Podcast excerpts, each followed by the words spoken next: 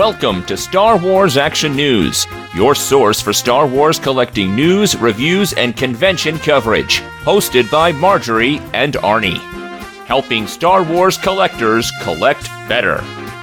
Be sure to check out our website at swactionnews.com, where you can see photos of the items discussed, chat with other listeners, find links to our Twitter, Facebook, and YouTube pages, support our Podbean crowdfunding campaign, and much more. Star Wars Action News, covering the whole galaxy of Star Wars toys.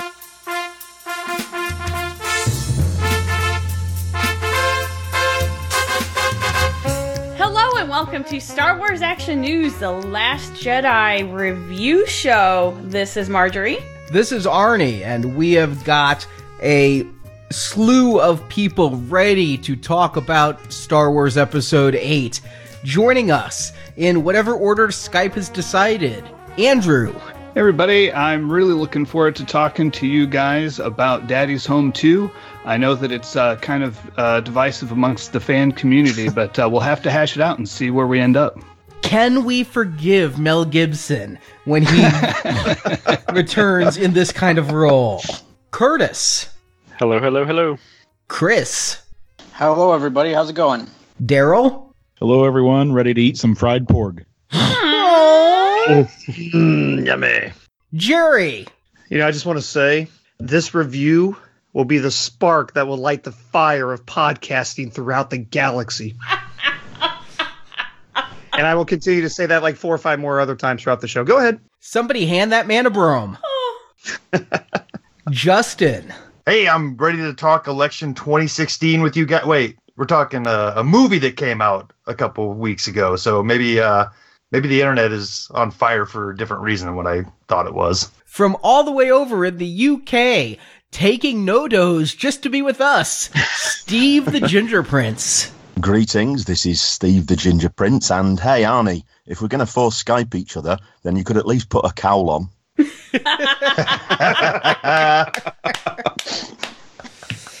And special guest from this week in Star Wars, Matt Foxer. Um, yeah, I'm holding for General Hugs. You know, we give free hugs. Okay, so Star Wars The Last Jedi. Make sure, set the ground level, everyone's seen it. What? I didn't see it yet. Don't spoil it, guys. The spoiler alert is in effect, so But how long is the spoiler alert in effect for? Do we have like a worldwide consensus? Until episode nine comes out. Oh, I'm just saying this podcast, we're probably going to talk about the movie. So if you don't want to know, save this episode till after you've gone. All right. Initial reactions. We're going to go in basically reverse order. Just 10,000 foot overview. How'd you feel about the movie? Foxer. Interesting choices, but I think there's a good movie in there if they had just weaned it down just a bit. Steve. Disappointing, half an hour too long, uh, problems with tone, uh, problems with humour, um, just generally problems. I just have to ask. Are you able to get past what they did to Ackbar, or is that going to be a sticking point? I, I may mention it once or twice. It's like Marjorie can't watch any movie where they kill the dog, and so I want to be sure that it it's not all about the Ackbar. No, no, no. It's not all about the Ackbar. Ackbar is my second biggest problem. Um, so there is there is a bigger issue for me than that. But yeah, it, it's one of one of many problems. Um, I'm not saying I didn't enjoy the film. Um, I, I, I give it seven out of ten. Um, but it's Oh, that's right near pretty good. bottom- Yeah, yeah. Um, uh, uh, but it's right near the bottom of my ranking of all the Star Wars films. I I think only Attack of the Clones is below it. Justin. I've seen it twice. First time I saw it, I walked out a little confused, had a few questions, but overall I enjoyed it. Second time through, I walked out and I enjoyed it a heck of a lot more than I did the first time. I my my 10,000 foot view of this is it's got some of my favorite Star Wars moments in it from any of the movies that we've seen so far. It was the milking of the space cow, wasn't it? That's that's on the list of top 5. Jerry. You know, I actually saw this movie four times, so I Wow. figured I either I either like the movie or I hate myself. Um, but no, the, the raw reaction for the first viewing, and, and number one, the reason I saw it so many times is that I just had different people I wanted to see it with or wanted to see it with me, and we just some of us just couldn't get together at the same time. But anyway, my raw review, my raw thoughts of just seeing it the first time. The guy I saw it with said, "Hey Jerry, what'd you think?" And I said, "I don't know. Talk talk to me on Sunday after I've seen it a couple times because I don't know what I've witnessed." But I will say this: one of the one of the things I I, I will say is that there's a lot to talk about with this movie, and I'm dying to talk it with someone. And you know, right, wrong, or indifferent, that I think that gives this movie some credit to just say, hey, there's, there's a lot of provocative stuff in here that just you know make makes. I think Star Wars fans hash it out. So I'm I'm really excited to talk about. it. Daryl, uh, really enjoyed it on first view. A couple big things that I really didn't like, but as far as like the nitpicky things on a second, third viewing, have really tamed down, and I'm really, really enjoying it a lot better now. Curtis. I may be the person who's only seen it once, and I was very emotionally primed to go in. But overall, I think there was more content than context, and that is going to be a problem if it's not addressed in the future. Chris. I've seen it twice. After the first time I saw it, I loved it. After the second time, I loved it even more. And this is, I'm still trying to decide if this is number three or number four for me in the ranking of all the movies. Andrew. This is one of those movies that uh, shocked me. Uh, not because of really what happened, but because it uh, had me guessing throughout, and uh, that really says something for a Star Wars movie. And the first time I saw it, I've seen it twice. First time I saw it, uh, I had the same kind of reaction as Jerry did, where uh, the friends that went with me asked me, you know, what'd you think? And I said, I have too much to process right now for me to give any sort of thoughts on uh, what I just saw. Uh, but what gets me is the fact that, you know, was four days later, I'm still thinking about scenes in that movie. And that hasn't happened to me before with the Star Wars movie. So overall, I'd say this is a great film. Whether it's a great Star Wars movie or not might be a different discussion. Um, it's you know not going to be my favorite right now. Honestly, it might be ranked either two or three on my list. Marjorie.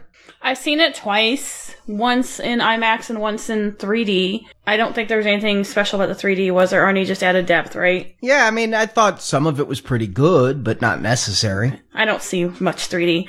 I have some conflicted feelings about this movie. While I just, it kind of felt at times like it was a parody of Star Wars, kind of like how they did the scary movies and things like that. I, I, I did like the Luke and Leia scene a lot, but I, I really felt this movie was like way too long. And I, if I start to get antsy, that means that it's not doing a good job telling the story because I start to get antsy and think, oh, well, you know, I could go and go to a restroom and wander around the theater for a little bit until I am not antsy and then I can come back and probably didn't miss much. And I'll admit I have my problems with this film, but I do think it's probably my third favorite Star Wars film. I think it goes Star Wars, Empire, Last Jedi, and that's pretty good given that I put The Force Awakens right underneath Revenge of the Sith and Return of the Jedi. And so it's got a good place. It, I just have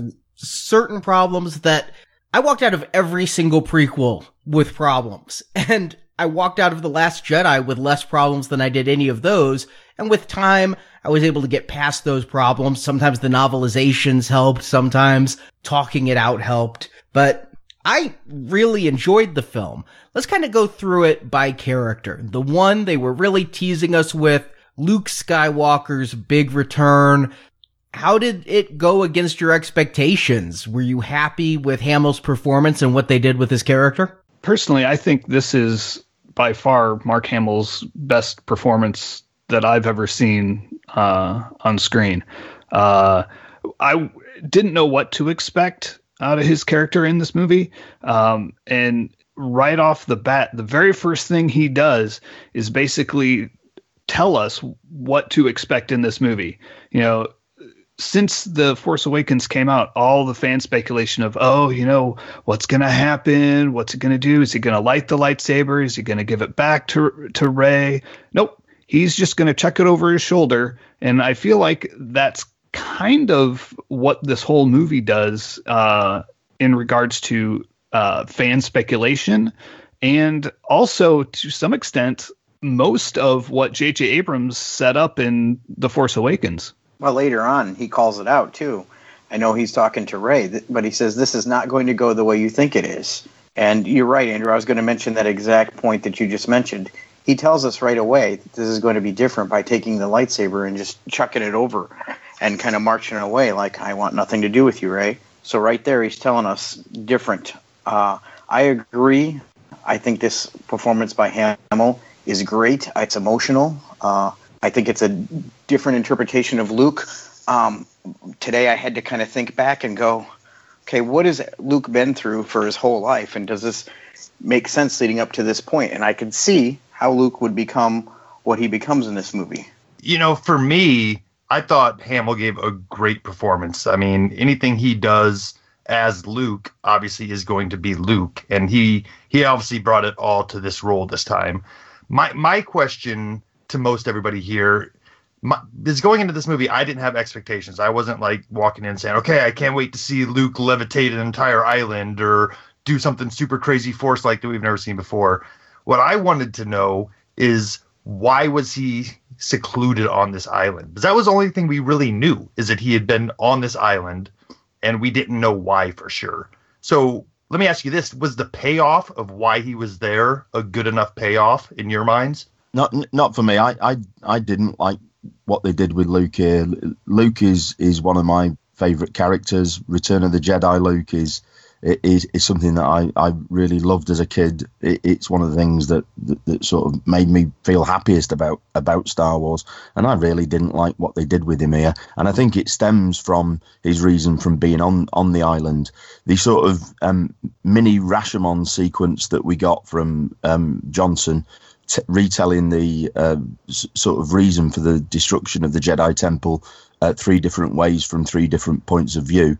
Um, it, it, I, I didn't gel with, with any of that, and, and, and I couldn't see um, sort of Luke trying to kill his, his own son. Um, it, it, that just isn't the Return of the Jedi Luke that I remember. Um, and, and and from that, his sort of development doesn't work out for me nephew, right, Steve? You said his own son. Yeah, sorry, nephew. Yeah, yeah, nephew. I agree with Steve. I I don't know what I expected because we never really saw Jedi full blown Jedi Luke in any of the original films. And I mean in Jedi he had just become a a Jedi. So I don't know what I expected of him, but this wasn't it. And you know, I recognize okay, he went into seclusion because he created Kylo Ren or felt that he created Kylo Ren, but it just seems like he was running away, and I never thought that was sort of the Luke Skywalker approach to things. And I'll agree with that. That's not what I expected, but I enjoyed what, what he gave. And with all of the gotcha moments in the movie, I was hoping to see more of him in the flesh interacting with more than just Rey going forward. And I think that was a, a problem for me. I, I really wanted um, Hamill to show what he can do here. I rate Hamill. I think he's a good actor. I wanted sort of, uh, you, you, know, Oscar nomination sort of performance, and and I don't think we quite got that. Not because Hamill didn't come up with the goods. I think the scenes that Hamill had on his own, um, you, you know, he did really well. But I don't think he interacted with Ridley very well, and I think that might be more Ridley's problem than it is Hamill's problem. Uh, I I found Hamill's acting fine, but I, I, found Ridley quite wooden when she was interacting with with Hamill on her own. Um, I thought she was a lot more comfortable once she got into um, you, you know bigger scenes playing off other people. I agree. I keep going back to what they said about how great Mark Hamill's performance was in The Empire Strikes Back because everyone walked away from that movie thinking Yoda was a real character. And I've dissed Hamill's performance in that a few times in the far past. And what people say, what Lucasfilm says is you've got to look at the fact that it's Mark Hamill who convinced you Yoda was real. It was everything in Hamill's performance that convinced you to believe in Yoda. And yet nothing Hamill does convinces me to believe in Rey. So therefore she is less than a Muppet. Oh, see, I, no, I totally disagree with that. I, I really enjoyed Rey and Luke's interactions, particularly later on when she's the one calling Luke on the carpet for telling the truth and and really teaching him things about how he failed Kylo. And I think if if if Luke was going to go in seclusion like that for any reason, I would have to think it would be for something major like, hey, for a split second, I thought about killing one of my students, and in turn, I turned him into a monster. That does seem to me like something that would run Luke off versus something that's let's say more more petty than that. So I I enjoyed. I mean, I'm sure we'll talk to her about her separately, but I enjoyed uh, Daisy's performance both against Luke and Kylo. What I liked with what they did with the character was that it it's kind of twofold. They they humanized him, and that was kind of the point of what Luke was getting at when he was talking about the Jedi and himself, and that you know he had become this legend, and that that's a major burden for somebody to have on his shoulders. And when he is trying to live up to that legend, and suddenly has that moment of uh, of weakness where he is going to strike down his nephew. That's kind of a powerful thing to think about. That you know he in the in the original trilogy he gave everything to save his father and destroy the emperor and got rid of the the evil in the galaxy that way. And when he looked inside his nephew and he saw all of that starting to happen again, of course he's going to have that moment of I should stop this before it gets too bad. And then when he he says that he had he stopped himself and was left with nothing but shame, that hit home because he is just a guy. Sure, he's a guy with, you know, Jedi powers, but he's still a man who has feelings and emotion and guilt. And I think that's a powerful message that, that this movie is trying to get across. I don't know that I can say it much better than that, Andrew, but that's those are some of the exact reasons what you and Jerry have described is is if there was one event that could make him kind of turn tail and say, That's it, I'm done. I'm gonna shut myself off from the force. I'm gonna go hide on this island where no one can find me because I could have dire consequences to the galaxy if I was to allow myself to go down that path again. I mean, look at the lineage here. I mean, you look at the lineage of where he came from. You look at Anakin's path. Now, Anakin went to the dark side for a different reason, but Anakin also got very prideful, and and Anakin was very f- full of himself. Uh, we see that in in the Clone Wars cartoon and that kind of thing. And look at what it did to him. So Luke is recognizing that, hey, this is going to be a bad situation. I could have I could have really I mean he's done damage here because he does create Kylo Ren, but I really could have done some damage that would have impacted my character, you know, how I feel about myself. I mean, he's already shameful, but I need to go and just remove myself from the situation because it, it, it could have been worse. But in doing so, he, he turns he turns his back on on on on the galaxy, so to speak. He turns his back on his own sister. He turns his back on on his his best friend Han. Um, uh, and again, I uh, as much as he he might sort of feel shame and, and and not want to precipitate future events by turning his back on all of that, then he he he precipitates those very events. you know, by, by taking that course of action. I don't want you to think that that I think that he made the right decision. Um, but I am saying that I agree with the choice to make his character be human and make mistakes. Uh, and that's the whole point of his arc in this movie. And I would argue the only real arc that he has character wise in the entire saga uh, is that he he needs to learn from his mistakes instead of running off to an island and hiding from them. I mean, that that's the point of Yoda coming back and telling him that he needs to, you know, wake up and you know face the music. And I can see it as a humanizing thing, like you guys are saying, for him to make the decision to take himself out of the equation. You know, I mean, in the, his past, his friends were used as a pawn to bring him out to the to you know to get to Vader. You know, so I mean, I to me, it probably wasn't an easy choice for him to make and it was. I mean, it sounds like some people think it was cowardice. To me, it almost sounds like it was a, a major sacrifice for him to leave his family and friends behind. Maybe I've just got a problem with the fact that I don't want my Jedi humanizing. As I say, at the end of Return of the Jedi, you, know, Luke Luke was a hero. He was he was sort of my hero as a, as a kid, a hero for a lot of people. Uh, and maybe I don't want him humanizing. Maybe I want want him to um, stay a Jedi un, until the end. In this case, um, what I'd consider a, an untimely end to the character. That's a that's a fair point, Steve. But I also want to point out that the Jedi as a whole were flawed. Yoda calls it out in the prequels and, and Revenge of the Sith. They they were flawed themselves. Too many of them were prideful. Too many of them were were believing they were uh, more th- than they should have been. And he calls it out, and that's how come we get the rise of the Empire because they can't see what Sidious is doing behind the scenes. So, But, I mean, but for me, but for me, that that was the prequel Jedi. Luke was supposed to be the the antithesis of this. This, you, you know, Luke was supposed to be the Jedi that wasn't going to be any of that. But look at what Rian Johnson said and just the overall strategy of the new trilogy and the movies going forward. You say, Stephen, I agree with you. My inner child agrees with you, is what I'll say. That I don't want Luke Skywalker, the hero that I wanted to be when I was five years old. I don't want him humanized. I don't want him fallible. But that's not great storytelling. And what Rian Johnson said is Luke's hero's journey ended with Return of the Jedi.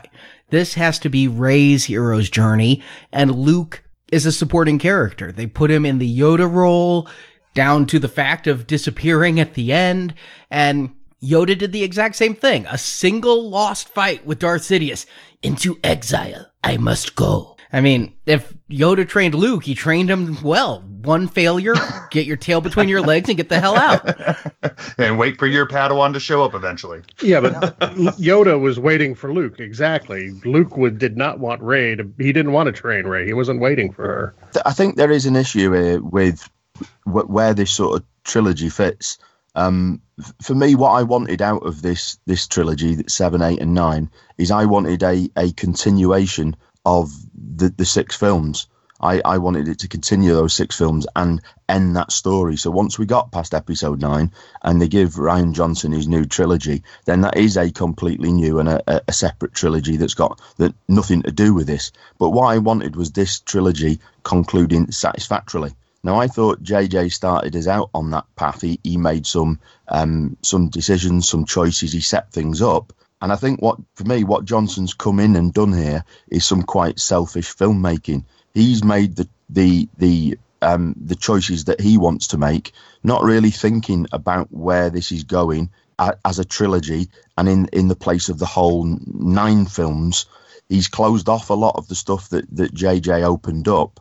Um, it it in in wanting to just make his own film and, and take this one film where he wants to. I don't think he's thought ahead of where this is going into nine. I think he's made the film he wants to make for eight, and I think JJ's now got to pick up the pieces and and finish this um finish this trilogy at the end of nine and hopefully make it all make sense. And I think it is a little bit artificial judging eight. I'm, I'm wary that it's a little bit artificial judging eight without having the context of nine. Somebody said before it, it it's content and, and not a lot of context. So I, I think we do need that context of nine. But that is that is my worry. Um, one of my biggest worries really as to where this is going beyond this, with a lot of the um, the, the, the characters being killed off and um, you, you know not a lot left there really in, in, from my own point of view Let me assuage your fears, Steve, because I agree with you. When this movie ended, I walked out feeling like I'd seen the end of a trilogy and I didn't know what part three could be. But Rian Johnson, first of all, it's easy to ascribe the auteur theory here as he was writer and director, but don't think this didn't go through 18 drafts and every single step of the way he was working with Kathleen Kennedy and the story group had to approve every decision here and he wrote a 15 or 20 page treatment for episode 9. JJ can choose to do this or not, but everything Rian Johnson did, he did with the conclusion in mind. He planted seeds for someplace he wanted to go, which is the opposite of what JJ did. JJ left Rian with nothing. He said, Yep, I don't really know what any of this is. Figure it out. Rian left a treasure map at least. And obviously Lucasfilm is happy because they're giving him his own trilogy. I mean, clearly, I don't think Rian Johnson in a vacuum is making any of those major decisions. Like, yeah, hey, I just decided Rey comes from nowhere. But uh, but Steve, I will say one thing that to me it was very obvious, if nothing else, just of the direction of the movie that yeah, that this movie was made by somebody totally different than who made Force Awakens. It didn't feel like it belonged in the same trilogy. Like I said, I don't think Rian Johnson was deciding that yeah, hey, JJ started something pretty interesting there. I'm not going to do anything with it. There's little lines like, you know, I don't know if this is Rian Johnson maybe writing it to JJ or writing it to Lucasfilm, like when he says, "Hey, will you, you know, Snoke talking to Kylo, hey, will you take off that ridiculous mask?" And then we don't see it the rest of the movie. Is that Rian Johnson saying, "Hey, that was I thought that was really stupid," or was that Lucasfilm? Like little things like that, but. but I don't know, large, but it was had me cheering because it was like speaking for me on the screen. it, that's kind of what it felt like. But it but it felt like it felt like the it did feel like the middle chapter of a different trilogy. The other line that's repeated several times is you must kill the past to move on. And I do feel like this was episodes and nine pushed into one movie, and episode nine will be almost a complete new start with almost no carryover characters or locations because we haven't seen any repeat locations from either original or prequel trilogy yet. And that may be one of my, biggest problems with the movie. See, that's one of the things I want to thank this movie for is that it's sort of cleared the decks for episode 9. We there aren't going to be a lot of loose ends to tie up. We don't have to get rid of Kylo Ren and Snoke and Luke and resolve everything. It's going to be Kylo Ren versus Rey, and it's pretty clear that that's just going to be what Episode Nine is. And for all these other movies, we've been waiting with so many ends to tie up in this series and another series. I think it's a nice break. It's nice to see for me new locations. It's nice that we're not following the same paths that we've followed before because then it just the story just gets stale because you're just repeating the story that's been told before. So we're, we're getting this new uh, these the new material. Uh, I like the repeat of the no repeat of locations. I also like the fact that the the big one here is that we find out, hey, Rey's parents aren't who you thought they were if Kylo's to be believed, and I like that that that Rey was not of any lineage that we know. That really is going to upset some people if it didn't already, because I think everyone built up a Snoke theory and a Rey theory, and I saw everything from Rey's a Skywalker to she's Kylo's sister and all of this, and I, I can't tell. I don't know personally which I prefer. I still don't have, I have mixed feelings about her parents are nobodies, but I, I saw a lot of people building up to this movie for certain that they found all these clues that Rey was Skywalker, a solo, and all this other stuff, and it turns out she's nothing, if we are to believe that even. Yeah, I mean, it's up to JJ. They asked Rian Johnson about that Entertainment Weekly did, and he said it's up to JJ if he wants to keep it that way. But in his mind, yes, he does not want the Skywalkers to be the central line anymore. He wants to return it to anyone can be a Jedi. You don't have to have midichlorians in your blood. And Snoke, you know, I think that this was great because a lot of the problems I had with The Force Awakens, he fixed. He fixed Snoke by cutting him right in half. He fixed this whole Rey parentage thing by just wiping it off the board. When she went down into that cave, I thought for sure I was going to see Ewan McGregor's face staring back at her. And the fact that it was herself, I liked the fact that he, like Luke with the saber, tossed it over his shoulder and tried to do what I would consider a course correction. I think one of the reasons I hold this movie so dear is because film over film, it's just such an improvement and it actually retroactively made me like the last film better the way it talked about Rey. I never got that The Force Awakens. I mean, I never thought about it that much, I guess. The Force Awakens meant it awakened in Rey. She says that in so many words in this, and it helps me to understand why she could be so powerful so quickly. And Luke saying he's only seen this raw power once before. Yeah, this this movie is about if it's about one thing, it's about decoupling the Force from everything we thought we knew about Jedi and Sith. Every movie we've seen before this has dealt with Jedi owned the good, the Sith owned the dark. And this is starting to unchain us from that so we can move forward without the Skywalkers. I mean, I just this this is such a huge galaxy that once again felt big after this movie. I mean, for if you look at the entire, I don't, it's not even a trilogy anymore. What is it? What is it? Nine nineology. If you look at all that, I don't know where nine is going, but it feels like a much bigger galaxy once again after this movie for whatever reason. And I think that the fact that she is in nobody serves two purposes. One, just in this film, one of the the key components of it is talking about how even a nobody can be somebody, right? Rey comes from nobody. You know, Finn talks about how he used to, you know, mop the floors of the Star Destroyer, and he ends up saving the day. And uh, you've got the little kid at the end who's a slave who is nobody and, and can grow up to be somebody. And then on the other side of that, you know, and I think that you guys were kind of alluding to this, is that it starts to set up what Lucasfilm is going to be doing after nine. They don't want to be tied down to a particular lineage. They want to be able to tell any story that they want about any character that they want. And the fact that they are making that separation in this movie frees them up to do that. But I didn't want this trilogy to be used to set up a future trilogy. I wanted this trilogy to end this trilogy, you know, to end this series of nine films. Um, and I, and I, I think that's that's one of my larger problems with it, you know. How many of us though, like watching other films, have have complained, I guess, in the past about it's everything's too interconnected.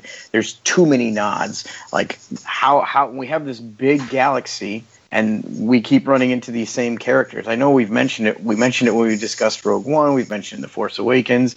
We've mentioned it before. So for me, I was glad we're, we're kind of we're kind of moving it and we're saying, you know, to Justin's point, it's it's a huge galaxy and it's nice to just see something different and see that not everything is interconnected and it's not this small group of people that we continually follow.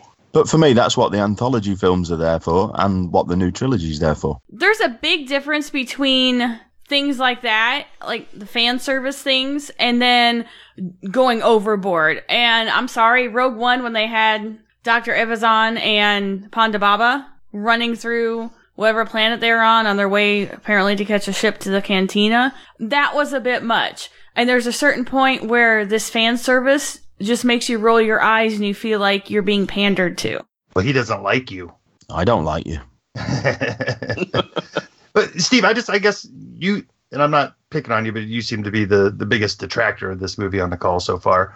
Um, what part of this do you feel like is not tying up the original trilogy or whatnot? Because that's, I mean, we still have Skywalker lineage going on. Kylo Ren is of Skywalker blood. That's the through line. Was there was there another story you felt like needed to be told?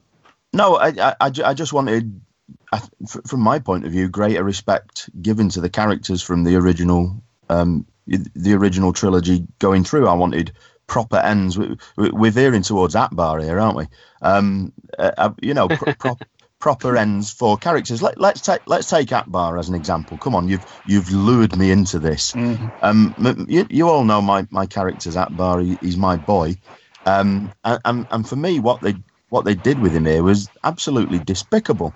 They had a, an opportunity to um, give him a, a, a proper a proper send off, deal with the character properly, and he, he, he died as a, a name drop in an explosion. Yet they created this new character, um, Laura Dern's character, purple haired Admiral Holdo. and they created this new character that, that was only there for sort of 20, 25 minutes of screen time. And they gave her the, the glorious hero's death that surely that could have been given to Ackbar. For me, it was a bit of a, a, a no brainer that that could have been Ackbar steering the the cruiser, um, you, you know, at, at hyperspace through the Snoke's destroyer. I definitely agree with that. Yeah. But look at Finn's story here. Finn takes a backseat to new character Rose, and truthfully, if there's one character I would like to see excised from this film, it's it's Rose. The whole film was half an hour too long because of the inclusion of the the casino planet Canto Bight. For me, that whole plot thread could have been excised. I was just going to agree with that. I was just going to say there's a few characters in here, and, this is me loving the movie. There's a few characters that I think you could have cut from here. You know, I didn't think of the the admiral uh, being cut for Admiral Ackbar. That makes sense to me now hearing it. But you also, in my opinion, you could have cut Rose and you could have cut DJ. We didn't need DJ. You know, if you really wanted to make Rose that much more interesting, you could have had Rose be the slicer, and we could have had her do everything that he did without having to go off to Canto Bight. There's your half hour. There we go. I just that whole Canto Bight scene. I mean, I didn't have much that bothered me. The whole thing on Canto Bight was was not. That was my least favorite part of the film.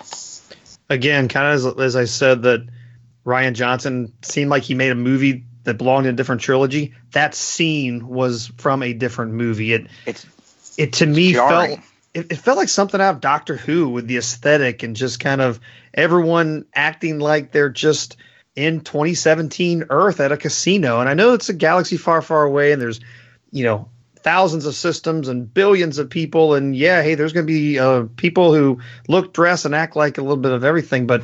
Man, that was that was like throwing the handbrake on the movie and saying, "Oh wait, we're going to go here now and do this really meager task, I guess, so that we can introduce these three kids who will inevitably grow up to be the stars of the next trilogy with little Jedi Broom Boy. But it was just so incredibly out of place for the pacing and what this movie needed. That was just the wrong choice. And I agree. I agree with what several of you have already said. There would have been a more streamlined, linear way of writing that. I I would have rather seen Finn and Poe sneak into that Star Destroyer to uh, shut down a sensor or something so the cruisers could get away. I mean, there'd been so many easy ways of giving your previous two main characters a lot to do versus them taking backseat back seats to new characters. I agree. I think that there are too many characters. Part of me feels like Rian Johnson was saddled with Finn and was like, crap, I have to write him a story too. But the main story of this film is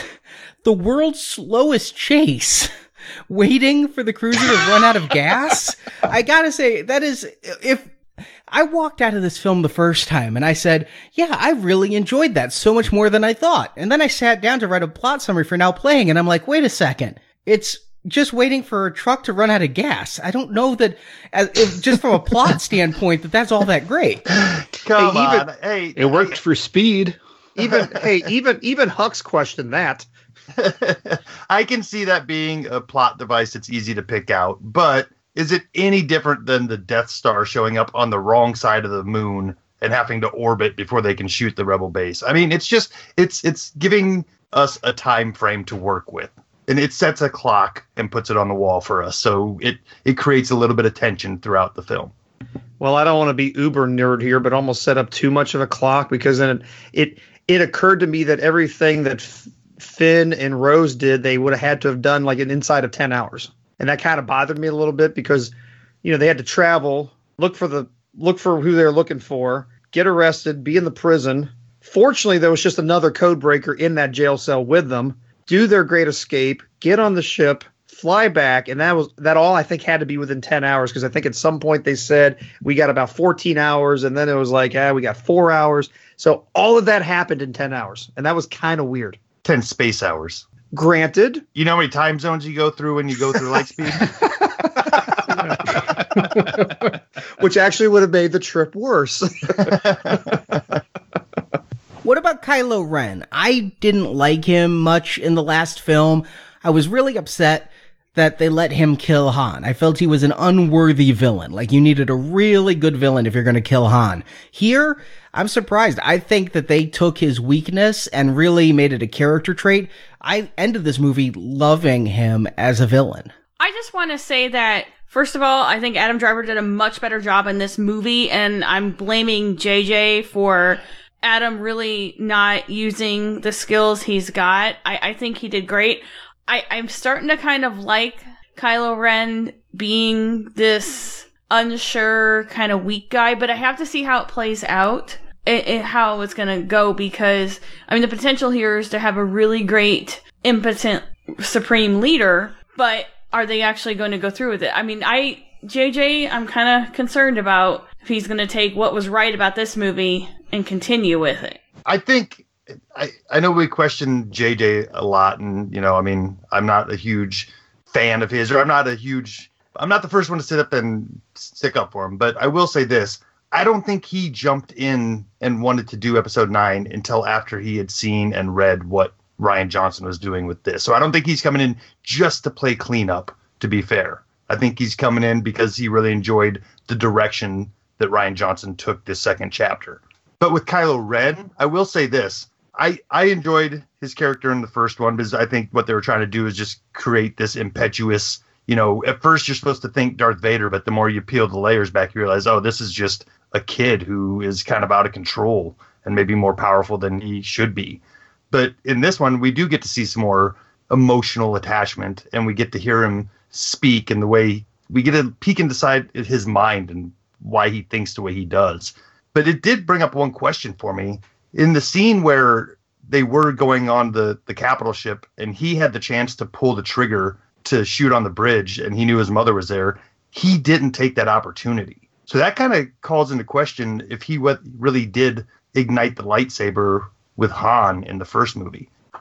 I don't know. I think he, I think he ignited that lightsaber and, and killed his dad, and I think that that was probably one of the reasons why he didn't pull the trigger to kill his mom because that is still fresh in his mind. You know, you, you look at him in The Force Awakens and he's expecting that once he once he kills his dad, he's expecting that he's no longer going to have this conflict, that that's going to be the complete snuffing out of the light inside him that keeps trying to pull him away from the dark side.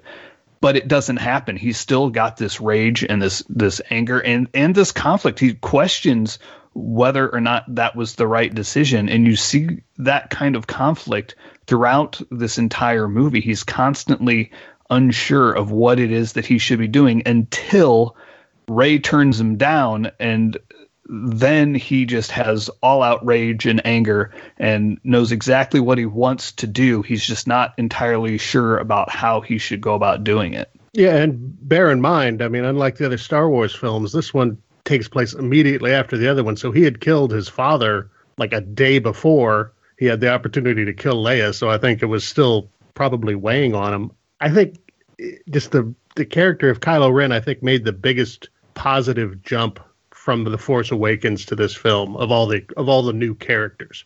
I think Driver did a great job. He had, I think, the best performance in the whole film, and you know his decision at the end where you think oh he's turned good he didn't kill Rey he killed snoke when you find out no that was just like a sith apprentice killing a sith master even though i know they're not sith and it was just a bid for him to gain power that was i think a good opportunity that they took advantage of and I look forward to seeing where they take him in the next film. So where do I, they take him in the next film then? Are we on a redemption arc here? Is that where it's ending? Are we getting to the end of nine and he's he's gonna um, you know balance it out and and and, and join the light again. Um, I hope not. Or or is he? Well, you say that it's one option, isn't it? Um, sure. Or or is he going to become a, a really big bad, or is there another bigger bad out there? Um, personally, I, I'd like to see him because they were completely ignored in, in, in, this episode. I'd like to see him sort of get his homeboys, get his Knights of Ren um, back together, um, and and then form a, a, a you know a, the sort of bad team, as it were. I think he is the ultimate bad when the film ends. I think he has ascended to full power. You know the way Anakin pushed Mace Windu out a window and then became a complete Sith. I think we've seen Kylo Ren finally resolve the conflict within him. The way he's commanding all the armies at the end tells me he is now an actual legacy of Darth Vader instead of a wannabe. But the one thing I have to disagree with you, Matt, that you said is that Adam Driver gave the best performance in this film. I think Adam Driver was very good. Do not get me wrong. But shockingly, the person who I thought would gave the best performance in this film, and I thought she gave the worst performance in The Force Awakens, is Carrie Fisher. I was really concerned about her performance and especially this being her last film. I think if she has to pass early, this is a command performance to go out on. I think other than space flight, I like everything she does in this film. Totally agree. I think her performance was superb. I, I thought she was shocking in The Force Awakens, um, but I, I was amazed at how good a performance was here. Well, I agree. It was better than I expected to get, for sure. Yeah, I'm, I made some notes here, and, and I did make a note here that Carrie Fisher's performance was top for me. I think Adam Driver was very good, and certainly I would say he comes in second, but I thought Carrie Fisher's performance was excellent. I loved it. Carrie I mean, Fisher uh, did exactly what she needed to do given the role of Leia. If you compare her to Padme in episode 3, it's amazing how much someone can do with really seated and standing lines in a building and on a spaceship. You know, to go back for a second, the one of the things I actually had a conversation with a coworker today over lunch around, hey, what's episode nine gonna be? Because he was he was making the strong argument that he could not view Kylo Ren as the big bad because he was so poorly underpowered compared to Snoke. But I said, well, but he he defeated Snoke in a very different way. In yeah, he's the one who's in charge of everything now. And I really liked how Kylo was forget the Sith, forget the Jedi, forget the Resistance, forget the First Order. Rey, let's just let's just make it you and me, and we'll do what we want. And I, I thought that was refreshing. It wasn't so black or white. Either you're Sith or you're Jedi, and pick a side. He was he was on the side of let's just make it me and you, and we'll do whatever we want. I, I thought that was cool. So I, I'm guessing Episode Nine is just going to have to be. I think a redemption story for Kylo doesn't make any sense. He killed his dad. He was he was going to chop down Luke, and you can argue that indirectly because of what Luke had to do to to face him indirectly, directly, that really cost us Luke as well. So I can't see a reasonable scenario where Kylo turns to the good side because who's he going to turn against? Snoke's gone, but I, I really think it's going to have to be Rey having to step up to be the next Jedi. That'd be a horrible title for Episode Nine, but whatever. To really be the next leader of the Jedi Order and have to take Kylo down. On Carrie Fisher, uh, yeah, hey, I, I I found it tough to watch scenes with Carrie Fisher in Force Awakens, and Arnie, I agree with you. After the first couple scenes where she interacted with Poe, and you know, actually, you know, was giving him some good coaching, mentoring, you know, as being a leader, I was like, okay, you know, she is playing this general role really well, and uh, you know, if folks don't have other comments, I'll, I'll throw in my, my thoughts on the uh, um, the, the the space lay. I mean, my biggest problem with that, and I'm sure we all have lots of things we'll say, is not not actually what happened on screen, but just from a movie movie perspective, a cinematic perspective, is that we never saw Leia even hinted of having Jedi powers anywhere in Force Awakens or in this movie before or after. In my mind, she does because I'm used to 20 plus years of EU to where she's an active trained Jedi. So I, I get that she has it, but the movie sets it up to where that's the only thing she does with force powers, and it's and it's like ninja level Jedi skill to to be able to do something like that, and that was just really weird. I, I, I see what you're saying, Jerry. I know that's a, a common issue that people are having with that scene. I, I would like to mention that, I mean, sure, she doesn't show any of that in The Force Awakens, but she shows that she has some sort of force ability in The Empire Strikes Back when she has that um, telepathic moment with Luke. So we know from that that there is a seed there. And in Return of the Jedi, Luke tells her, you know, you will learn to use this power as I have. And Yoda had told him to pass on what he what he learned. It's been what basically 30 years since Return of the Jedi. Who's to say that during those 30 years she didn't, you know, spend a, a few months at Luke's Jedi Academy? You know, take a look even at, at Luke in the original trilogy.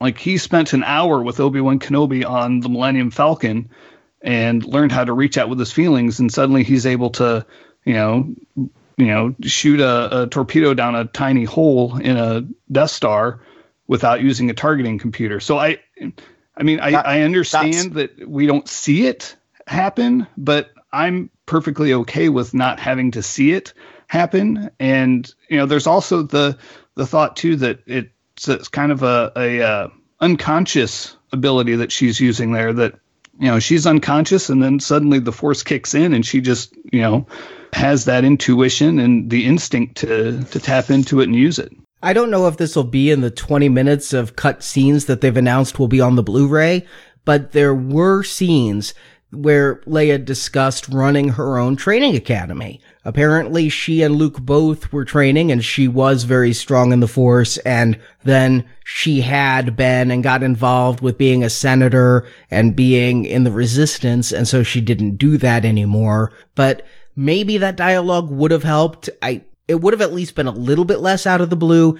But to be honest, my meta knowledge of what happened to Carrie Fisher, I see her floating out in space. I'm like, well, there you go. That's, that's how they dealt with it. But when she came back, that just blew me away. I'm glad she did though, because we got to see her on screen with Mark Hamill again. Oh, and that was worth it. But I, I guess I, I don't know that I need the whole 30 years what's she been doing. I knew she was force sensitive, and I, I kind of feel that they could have done maybe the flying scene so it wasn't so comical. And that was the problem, is she looked like freaking Mary Poppins. And I think they used the same technology, for lack of a better word, when Rey was being attacked by Snoke. It looked all very safe and very stiff. I actually think when Leia was flying into the ship, it didn't look at all like Rey. It looked like South Park. It looked like literally cut and paste and just like dragging her across. She had no motion whatsoever.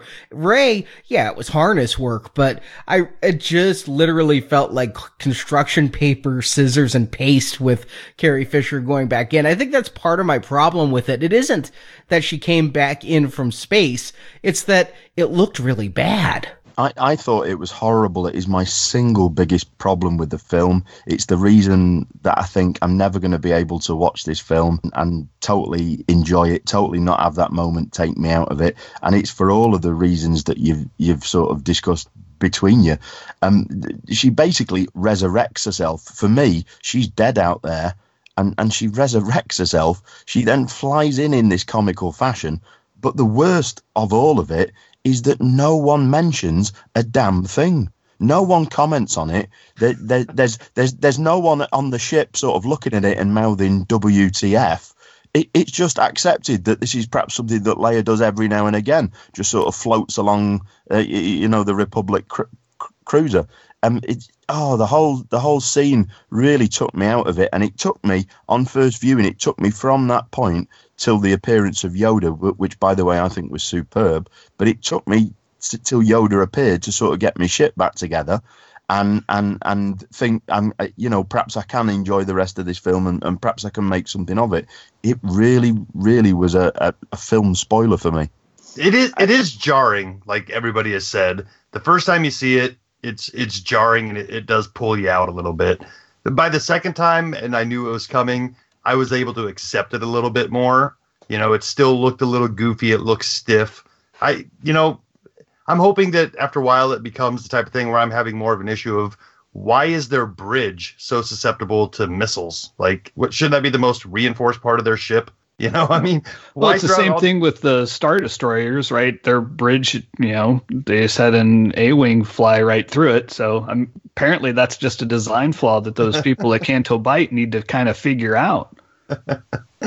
Everything that some of you guys have been saying about why it makes sense, yeah, that that's the logic that's obvious. We we we even see in this movie a little bit of Luke reaching out to her. Leia can find Luke on Bespin. Yeah, we know all that. We know she's supposed to be a Jedi. At least we think we do. Legends could be thrown out, but I just think it's poor filmmaking that the one thing she does as a Jedi is so amazing out of nowhere. And Justin, I love what you said. It people, I guess, in some way did act like oh yeah, hey, that's just Leia being Leia. She does that every other week. I mean, she gets blown out of a bridge like all the time. So I mean, it it, it was weird like that. And then you know, it's kind of funny. And this is nitpicking, but at the end they get to the uh, to the rock pile and they're like, oh, we're stuck. And we when we need Rey to move all the rocks, it's well, hey Leia, just get over here and like do your magic again because you're like uh, a 30 degree level uh, black belt or something in, in, in saving yourself in outer space. So that that's why I found it jarring. It, it's just it was weird. And, and Arnie, you're right. It was comical, but that for me was less of it versus just the the poor storytelling of, oh wow, you mean Leia's able to do this too? Because we don't have that sense in this new trilogy. I agree with everybody that I thought it looked weird. My question is not how could she do it because okay, it's a force pull, whatever. That seems to be a basic thing. But why why did they do it? Was it I mean, I did not know. I was totally spoiler free. I didn't I assumed she was going to die in this movie since she was dead. I I I was that spoiler free. So I thought that was it. And I'm wondering if the whole reason that scene was in it was sort of to make people like me think, "Oh, wow, they killed her in the first 10 minutes." But if that's not the case, if you're going to keep her alive through the whole film, why is that why does she even get sucked into space and then come back? It's just it's more unnecessary stuff in a film that's already got a lot of unnecessary stuff. I'm going to echo what pretty much what a lot of you have said. I know she's force sensitive. That wasn't the problem for me. I already had that knowledge. The way it's filmed, it just looks weird. And there's two moments in this film that really just jarred me out of the film momentarily. One I forgot about by the end of the film, but this one I did not. This one I remembered at the end of the film, and I was just like, that was just awkward. And I think it's the way it's filmed. I don't necessarily have a problem with her doing that, but we've given no context. And I think it was Steve that said, now we're just kind of led to believe that she does this thing all the time because it seemed like it was no big deal. It just, it's just weird. It just kind of just didn't fit. And so that's my problem with it is it just, it just took me out of the film. And that's the, that's probably my biggest ding against the, you know, uh, the, the film is that scene right there is just very jarring. I will say this real quick about this scene is in retrospect, after you walk out of the movie and as we're thinking about it now, what what it's missing is the Princess Leia theme, which does add a bit of emotionality to it as it's happening on screen. You know, thinking about it in a vacuum right now, it seems goofy. But in the moment, I can see how it can be powerful. And Justin, while you mentioned, since you mentioned the score there, I'm going to take this opportunity to say that John Williams is on point in this film. The music is on point. I was disappointed with the music in The Force Awakens. There was there's some good music in that movie. Don't get me wrong, but it just didn't seem to flow. And this movie, it seemed to flow again. It seemed like John is back, and we and we've got the score that we're used to having. And I love the score. I think it helps tremendously. Totally agree with that, Chris. I thought I thought the score was superb. I, I, again, I, I really like Rey's theme from the Force Awakens soundtrack, but for me, that was the only sort of standout piece of music. Um, but yeah, I, this used the existing score well um, to complement the, the sort of new pieces of music that he created for it. I liked the soundtrack well enough. I think he brought back, I was surprised he brought back some of the war music from Revenge of the Sith, but I felt like it was lacking in that new theme. I felt like every film had one new song that really was a standout spotlight performance, be it the Imperial March in Empire or Into the Trap of Return of the Jedi, Duel of the Fates, Across the Stars, Battle of the Heroes, Rey's theme. This one, I know he wrote Rose's theme, but it doesn't feel like a standout piece to me. And I listened to that soundtrack three times. I just can't find the standout track. It's the first time I feel Williams' score works best in accompanying the movie instead of listening to as a CD. What he did a lot in this uh, score is relied on old music. They even have the TIE fighter attack bit from A New Hope is in there when the, the Falcon's flying through the the uh, crystal cavern. He relies a lot on the old music, and I think it's done very effectively. In fact, my favorite track of the soundtrack is uh, called "The Spark," where it starts off with the Force theme. It's right when Luke shows up there at the end at the the Rebel base, uh, on Crait, and it starts with the Force theme, moves into the Luke and Leia theme, moves into the Han and the the Princess theme, and then goes into this big bombastic, you know, badass section where Luke walks out there to confront the entire First Order, and I could listen to that track all day because it pulls in so much of the the great music from the original trilogy while also adding something new at the very end and it gets my heart racing every time I hear it. So, what are your guys' expectations for episode nine? Do you have any idea where it goes from here? Nope. I have absolutely no idea. I was talking with my wife about it um, after we left the theater, and I was saying, you know, I think that after The Force Awakens, I had so much speculation going on. I was foreseeing how they were going to tell the story and it's like oh they're going to talk about Rey's lineage and you know Luke's going to come back and save the day and Kylo Ren's going to be bouncing back and forth between the light and the dark with the conflict that he showed in The Force Awakens.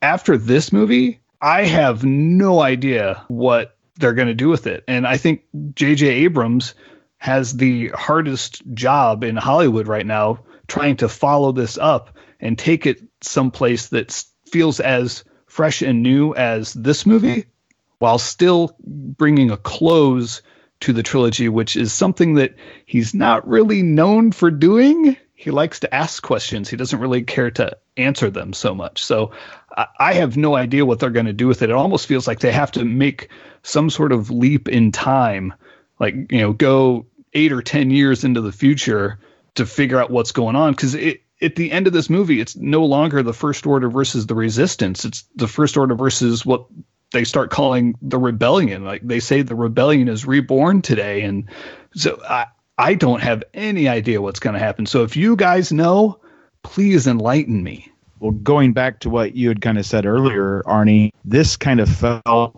like um, not necessarily the middle of a trilogy, but almost the ending with how many things they kind of tied up in this film and kind of where do we go from here. So I'm personally I'm kind of expecting you know the Rey versus Kylo kind of final showdown possibly. I really don't think that that uh, Mark Hamill is done. I think you'll definitely get him back as a Force Ghost. I'm hoping you get him back as a Force Ghost. Um, you know, with Carrie passing away, I really don't know what they're going to do with her character. Uh, I know that they had talked, had a story group meeting shortly after her death, and talking about things to do and different things. And heard rumors of what they said they would or wouldn't do at that time. But you know, is her death going to be off screen? Does that serve her character well? And this princess that we've known for so many years to to be gone and get that off screen death, we we kind of she's kind of owed something on screen, I think. So you know, going forward, it's a bunch of speculation, but I I think it's going to be all completely new just because there was so many things tied up in this one. They missed the boat if they wanted to give Carrie an on-screen um, send off. Um, it's either going to be done via the, the opening crawl. She's either going to be killed off in the opening crawl, or she'll be given an Ackbar death off off screen. I mean, unless they've got existing footage of her, they've said they're not going to um, CGI manipulate her. So unless they film something that they can reuse within Episode Nine, for me, that that's the only option that, that they can take my, my fear for, for episode nine, and I agree with Andrew in that I think JJ's just got the hardest job on. But my fear is that they've they've ended so much of what happened to the the main characters in this particular film, in that the next film is just set up for what goes what goes on beyond. And th- again, this is one of my major problems in that I, I feel that this trilogy isn't going to be used to wrap up the e- existing storyline of the nine films like we were we were promised it, it would do. It, instead, it's just going to be used as a springboard to set up what what however many future films we're gonna we're gonna get. Um, and, and for me, that's a problem. Now, of course, it's difficult to make that judgment when you when you've just seen episode eight, and at the end of episode nine, I, I, I might be talking very differently. Yeah, I mean, I, I guess I, I can see all of those points, especially the one Steve just brought up about how it feels like this. This almost feels wrapped up. You know, I mean, this would be a great place to leave this trilogy, but we do know there's one more episode coming, and I I also think that a, a leap in time may be what's needed here. But then I, I stop and I think about you know with A New Hope when it was just Star Wars that ended and it could have been a standalone movie. You know, we we left it with the Death Star being blown up and Darth Vader spinning off into space. That's that's enough of a story. But we come back with Empire, and I, at that time I didn't feel like, oh, this is just rebooting a story or kicking a new story off just for the sake of kicking a story off. So I have faith that you know they they have something more for these characters to do and finalize what we've seen in these first two movies. You have a point there, Justin, that got me thinking something I hadn't before, which is I had thought that the next episode would put a bow on it, but what if the next episode is like episode three? What if we see is Rey, Finn, Poe, and Rose build a new rebellion, and that's the triumph of that film is they light the spark again. You know, they build the fire, but the First Order still rules until the next trilogy. I mean, that could be the case. And I suppose it's worth throwing out there is a Star Wars film a year. And I feel like I'm talking to some of the most hardcore Star Wars fans I know. So I don't ask this lightly. Is a Star Wars film a year too much of a good thing? Yes. Yep. Absolutely. Most I- definitely. Well, how about every six months then? Because that's what you got next. But then, but then you're back to a year. Yeah, then it's 18 months after that. Is it 18? I thought it was. I thought I thought episode nine was in December. I like a movie a year. I'm fine with it.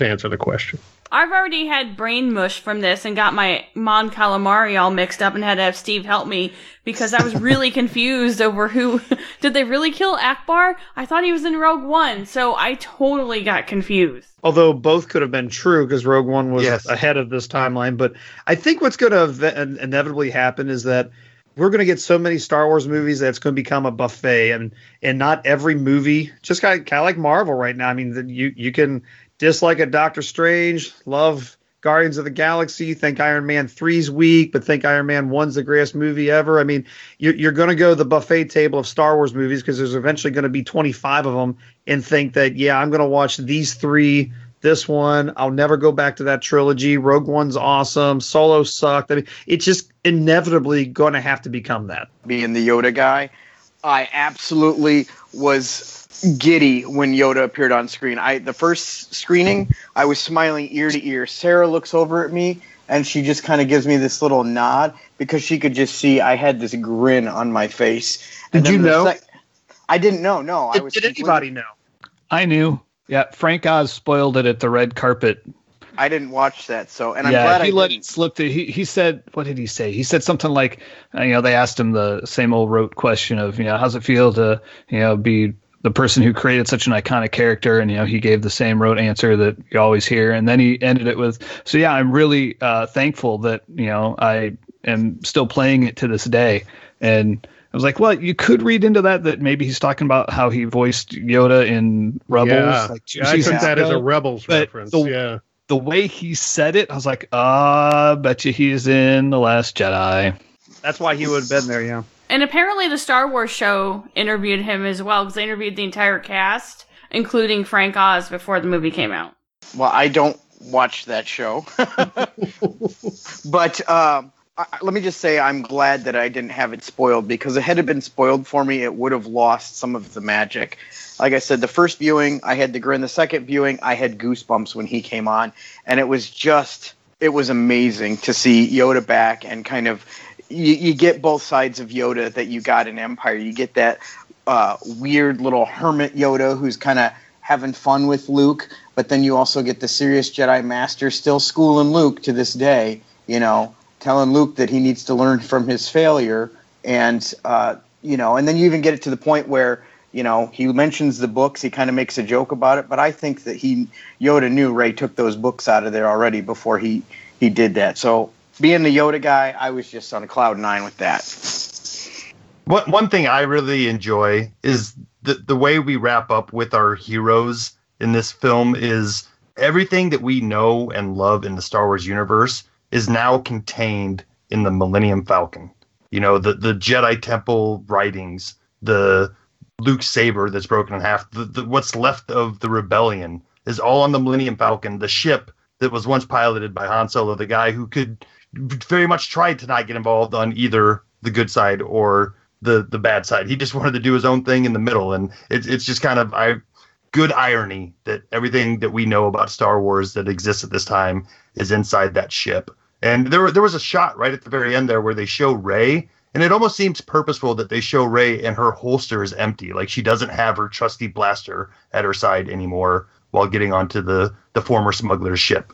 I did like the Yoda return, And I liked the fact that they returned to using a puppet instead of CGI and that it was silly Empire Strikes Back. I've been alone too long and I'm going a little slap happy Yoda. But did he look a little off to anyone else? Like I couldn't quite place it. It felt like it was like halfway between Phantom Menace Yoda and the other five movies Yoda. Yeah, he didn't have any teeth. That's Ah. what what caught me is I was I was I was trying to figure out. It looked like you know when you try to pretend like you have no teeth and you, you cover them up with your lips and you try to talk like an old person.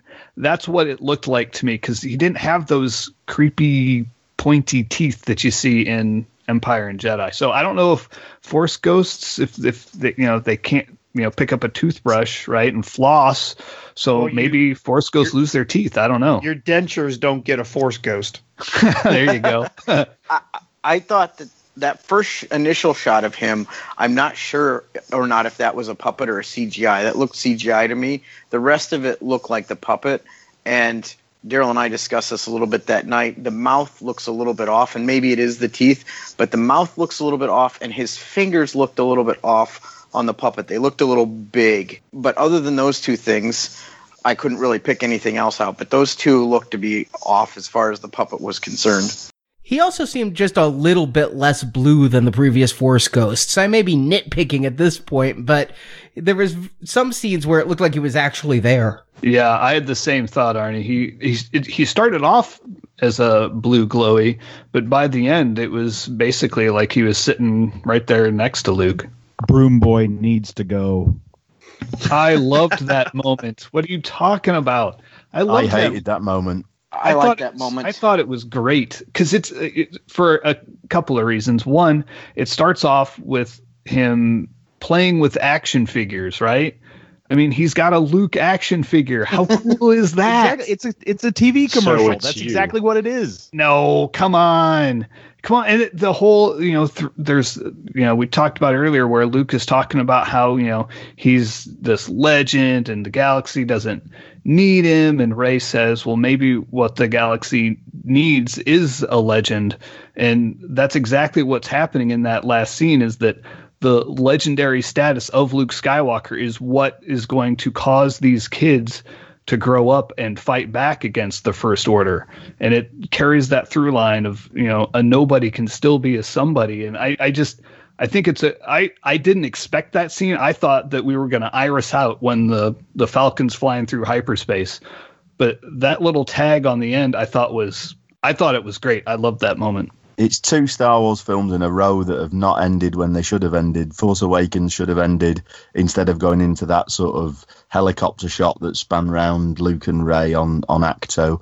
And this should have finished when you suggested it should have irised out Andrew. The the kid acting in this was horrible. That ring was so cheesy. The the fact he's got a broom like Harry Potter.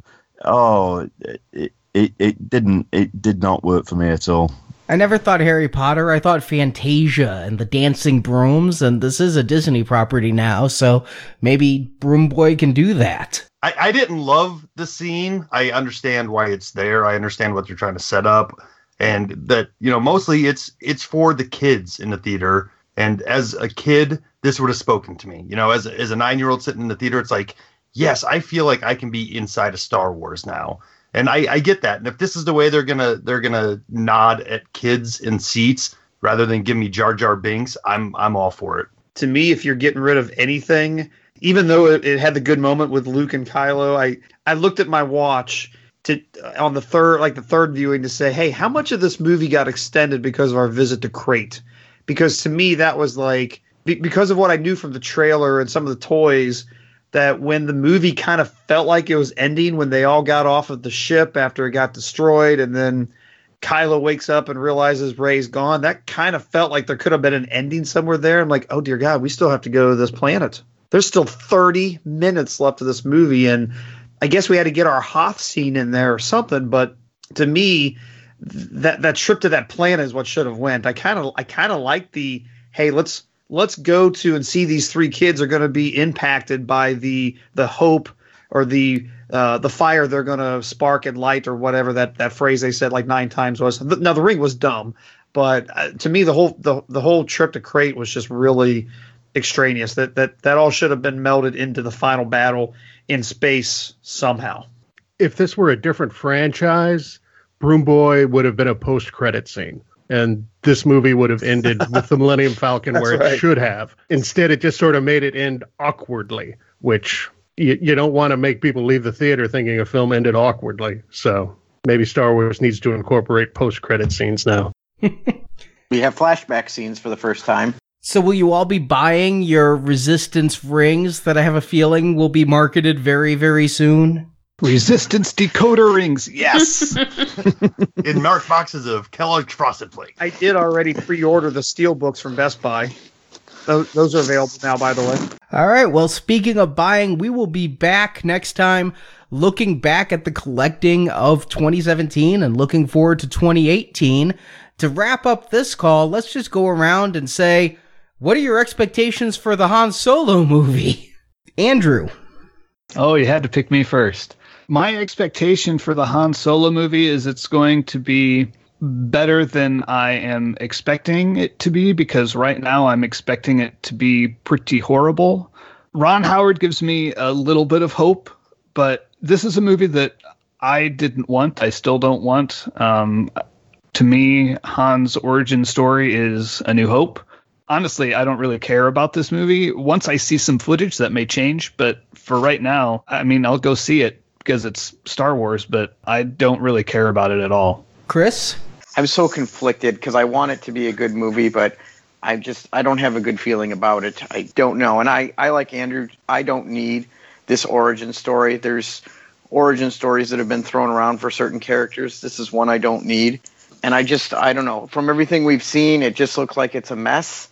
I hope it turns out to be better, uh, but I at this point I don't anticipate good things.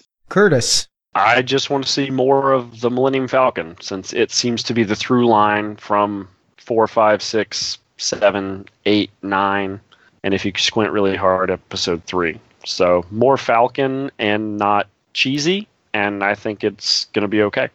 Daryl?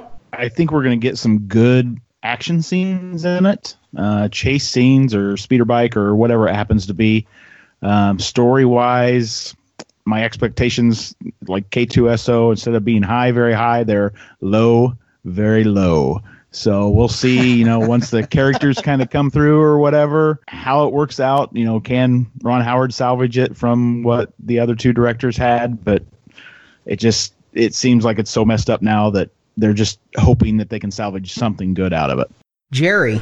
You know, I, I can't believe I'm going to say this, but this one of my expectations is, is I probably will not see this movie on opening weekend. I'm not going to rush out on a Thursday night, a Friday, or my, maybe even the first weekend of Memorial Day. I think is when it comes out to see it. Unless some of you see it and tell me that it's actually really good, I can completely pass on this movie and wait for a red box. I have zero interest in seeing this movie. Justin? Wow, I guess I, I was going to be the one who felt indifferent to this, but I guess Jerry's kind of passionate about not wanting to see this one. So He's passionate about his indifference. there you go. you know, I'm I'm not hyped on this movie yet. Of course, they haven't started the hype machine. All we've heard is behind the scenes stuff. The general public, I think, for the most part, isn't even aware of this yet, and they've only got a short, you know, four or five months to get people in line for this.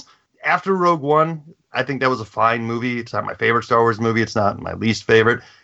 I, I think I'm going to look at these anthology movies same way I look at some of the Marvel movies that I'm not super excited about. You know, years ago when Guardians of the Galaxy was first coming out, I remember we all sat around kind of going like, "What? It's going to be a, a movie with a talking tree and a raccoon, whatever." End up being one of our favorite movies.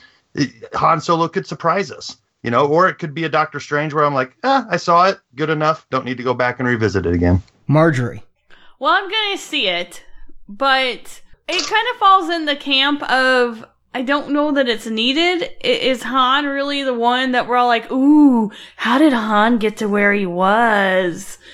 I don't think so. I think we'd rather have it about maybe someone interesting. I know people have been dying and it's been rumored for so long for the Boba Fett movie or the Boba Fett TV series. So maybe they should have picked a different character, but you know, we'll see it. I'll have an open mind. And I am going to be 100% certain that Han Solo is not going to milk an alien cow and drink right from that. Steve? I'm hoping this is going to be an anthology story that really does truly stand alone. I mean, Rogue One didn't, did it? It tied into um, the plot of New Hope, and I want this to stand alone. I, I don't want it to be, um, you, you know, it, it excessively tied in, leading to future plot points. I want Han in a in a different situation than we've ever seen him before. I, I trust the main actor. I really like Alden Ehrenreich, and and I, have a, I have hope that he, he's going to do a good job. I, have liked other stuff he's been in. Um, but for me, I think it is going to stand or fall on its humour. Han has been the sort of witty character through the original trilogy. Um, and and I think that the humour could sort of make or break this. I thought humour was a big problem in the Last Jedi. I'm not saying I didn't find it funny, um, but it it was very sort of modern humour that didn't fit well with the Star Wars universe. It was like watching um, Saturday Night Live TV sketches, sort of just transferred straight across in, in into a, a, a Star Wars movie. Um, you know, the, the, the the idea, the concept of of somebody in Star Wars knowing what putting somebody on hold was, um, really sort of took me out of the movie right at the start. So if they if they misjudge the humor like I think they did in the Last Jedi in this film, then it could make it torturous. And Matt. Well, I guess I'm sort of the outlier here in that I'm actually looking forward to it. I think with whatever Richie Cunningham, you're you're you know you're going to get a competently made movie and you might get a great movie. I don't think he's going to turn in something bad. And I mean, if you want to go back to the original trilogy era, Han is really the only character you can use. You can't do a, I mean, a Luke backstory would not be any good. A Leia would be too intermixed in galactic politics and all that. So this could be fun. And I really like the guy they've got playing Chewbacca now. So the, the only thing I'm apprehensive about is how they're going to work R2D2 and C3PO into it, since apparently they have to make a cameo in every film. So that could be awkward if they do that, I may scream at the screen. My theory is going to be that it ends in a cantina with R2 and 3PO walking in and being told we don't serve their kind here. That would be reasonable. That would be the best possible solution if if it's really going to go right up to a New Hope, sort of like Rogue One. But all right, well, everyone, thank you for this conversation. I've greatly enjoyed it. I was mostly quiet. If people want to hear my thoughts on The Last Jedi, Stuart, Jacob, and I reviewed it over at nowplayingpodcast.com. But we are going to be back talking the toys of Star Wars 2017. Until then, may the pegs be stocked and the force be with you.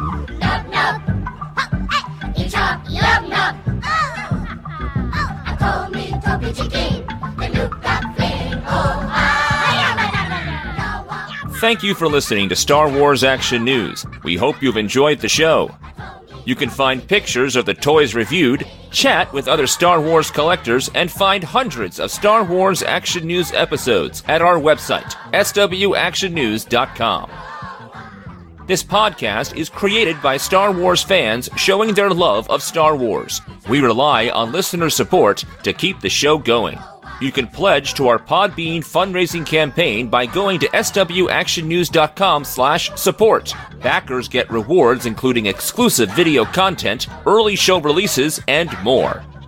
You can also help out our show by telling your friends to listen by posting on Facebook, Twitter, Instagram, or in person. We would also greatly appreciate a five star review written on iTunes. A link to our iTunes feed is at swactionnews.com. We want your feedback on Star Wars Action News. You can email us at show at swactionnews.com or post your thoughts in the Star Wars Action News forums at swactionnews.com, the most friendly forums on the web. You can also find Star Wars Action News on Facebook, Twitter, and YouTube. The links to our social media sites are at swactionnews.com. You can also send us your latest store reports, figure reviews, and more. Email us an MP3 or iPhone voice memo at show at swactionnews.com. All content received is subject for use on the show. If you also enjoy Marvel Comics, you can hear Arnie and Marjorie talk about the toys and statues based on Marvel Comics characters on the Marvelicious Toys podcast at marvelicioustoys.com. Star Wars Action News is always looking for new people to help with the show. You can find a list of skills we need on our blog at venganzamedia.com. Star Wars Action News is created, produced, edited, and hosted by Marjorie and Arnie. Video editing by Barrett, Andrew, and Daryl. Website design by Jason. Graphic design by Jay. Photo editing by Scott and Curtis. Announcements by Brock. Segments created by Andrew, Brock, Daryl, Jerry, Jonathan, Nathan, and Steve. For more Star Wars collecting, check out GalacticHunter.com, JediDefender.com, JediTempleArchives.com, and YakFace.com. And we thank those sites for their support of Star Wars Action News. Star Wars Action News is not affiliated with Lucasfilm Limited. Star Wars and all that the Star Wars universe contains is trademark and copyright Lucasfilm Limited, a subsidiary of the Walt Disney Company. All rights reserved. Star Wars Action News is a Venganza Media production, copyright 2017, all rights reserved, and no part of this show may be reproduced, repurposed, or redistributed without the written permission of Venganza Media Incorporated. Star Wars Action News. Now this is podcasting.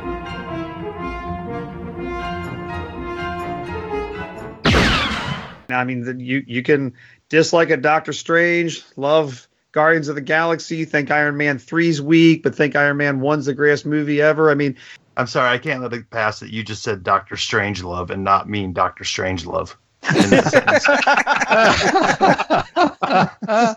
well played. Nice.